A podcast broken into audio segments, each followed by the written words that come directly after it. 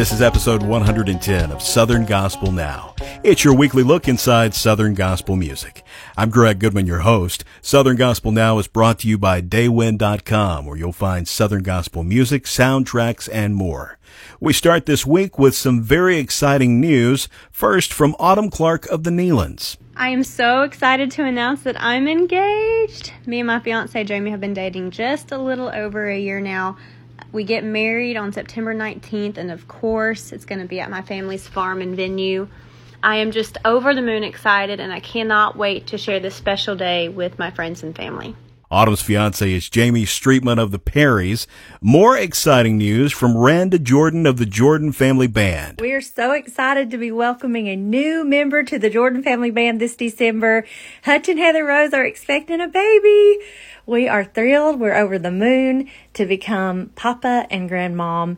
God is working in our ministry and our family, and we're just so full of joy and gratitude. Elaine Wilburn has been a loved member of the Southern Gospel community for decades. She has been dealing with some health issues. Her son Jonathan Wilburn updates us. Just want to give you a little update on my mom after her heart valve replacement surgery. The doctors said on a scale of 1 to 10 that mom was a 10 as far as her success in surgery. And we're so thankful for good doctors, but more than anything, praise God for successful procedure that will help mom feel better. Thank you guys for praying. That's great news. We'll continue to keep Elaine Wilburn in our prayers.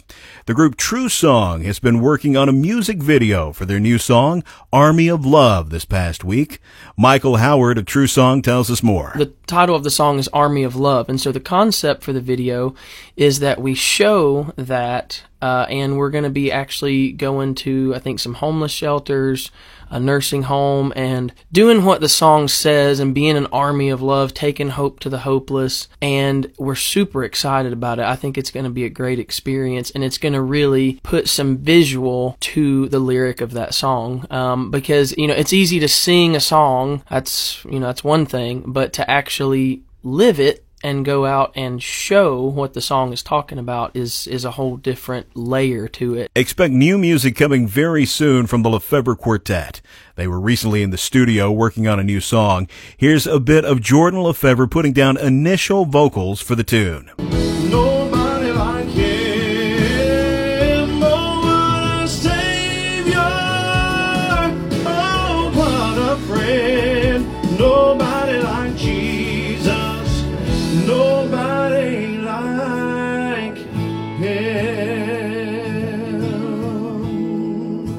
Southbound is looking forward to performing at a special event in June.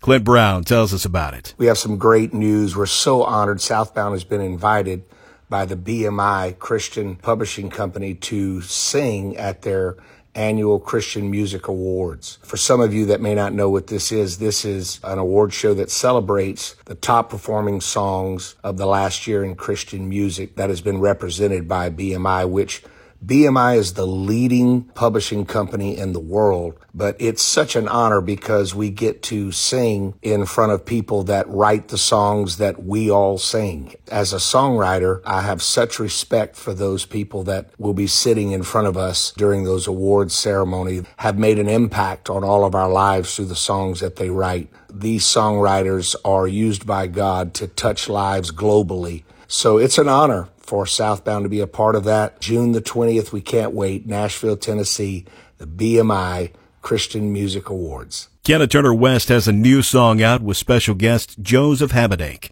She tells us about A Reason for Hope. A Reason for Hope. I love that song so much. Um, I wrote it with Jason Cox a few years ago.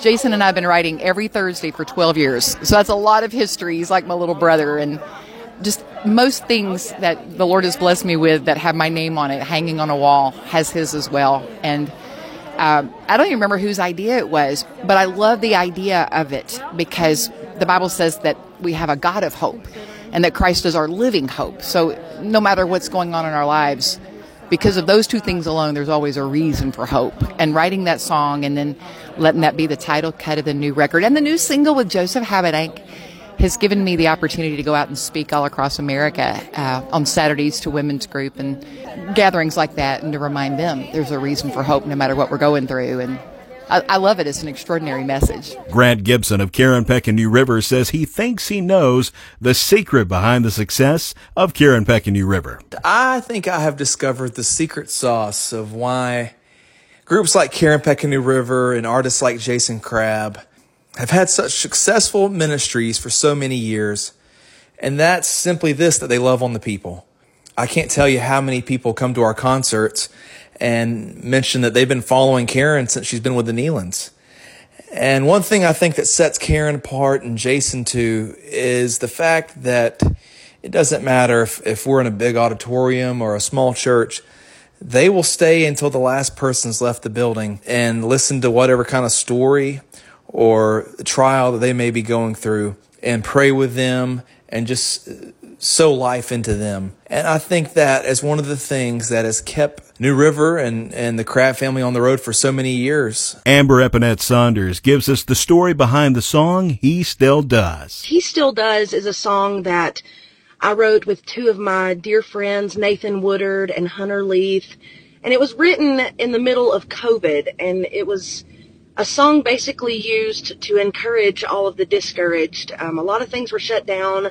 A lot of people were dealing with depression, anxiety, and wondering what was going to happen. And the unfortunate part of that is, though the world is opening back up again and the churches and everything else, you still find a lot of people in the same state that they were during COVID, just very discouraged and, and down. And so this song is still a sweet reminder that even though there's a world full of changes, we still serve the unchanging God.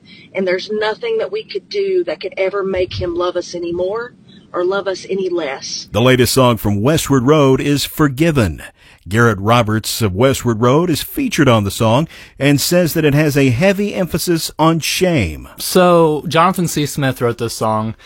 He sent us a video about why he wrote the song and what was going through his mind and everything in his heart when he wrote the song and it's just there's a weight that's on us with our shame when we're going through things uh, in the day in our day to day lives.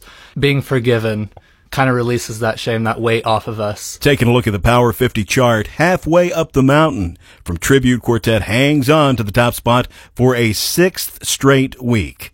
That's our report for this week. If you missed episodes along the way, you can find them wherever you find podcasts or listen at southerngospelnow.com. Don't forget to check out the latest prize packs up for grabs at southerngospelprizes.com. I'm Greg Goodman. I'll be away on vacation next week, but I'll rejoin you the following week with another edition of Southern Gospel Now.